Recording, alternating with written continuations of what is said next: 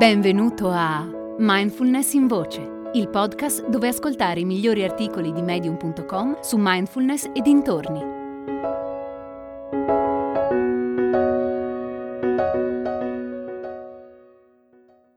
Il sé come via alla consapevolezza di Doc Klein. Consapevolezza del sé vuol dire scoprire come ti percepisci nel mondo. Per farlo, osserva con più attenzione i tuoi pensieri, le tue emozioni e le storie che ti racconti su ciò che consideri vero. Questa autoriflessione è un buon punto di partenza per diventare più consapevole. Probabilmente già sai che la tua possibilità di controllare il mondo è limitata. Quello che invece puoi controllare è come rispondi agli eventi della tua vita e l'atteggiamento che hai nei loro confronti. Esplorando a fondo i tuoi pensieri, le tue emozioni, le storie che ti racconti e i tuoi blocchi, puoi iniziare ad avere più controllo sulle tue scelte, le tue decisioni e le tue azioni.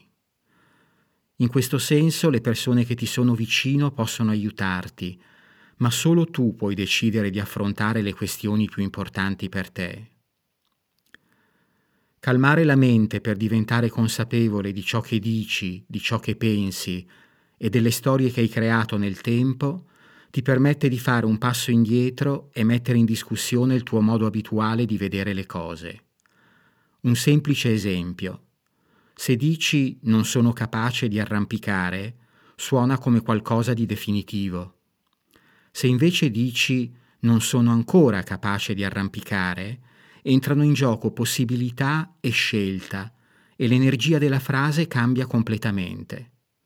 Potresti anche decidere di non diventare mai un arrampicatore, ma ti concedi comunque una possibilità e questo ti dà un enorme potere di scelta.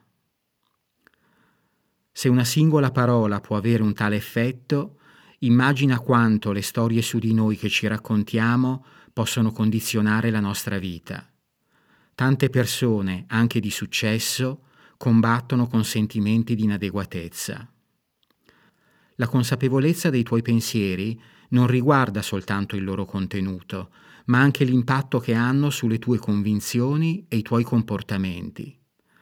Diventare consapevole dei tuoi pensieri vuol dire anche indagare da dove arrivano, un aspetto, diciamo così, pericoloso dei nostri pensieri è che spesso li riteniamo depositari della verità assoluta, quando invece sono solo un piccolo tassello del quadro complessivo. Quando ti sei svegliato stamattina, qual è stato il tuo primo pensiero? Prova solo a descriverlo, senza giudicarlo. Mettilo per iscritto. Ripeti il processo più volte al giorno, e alla sera rispondi a queste domande. I pensieri erano ricorrenti? Pensieri e realtà coincidevano? C'erano altre prospettive possibili che non ho considerato? La maggior parte dei pensieri erano mie opinioni personali?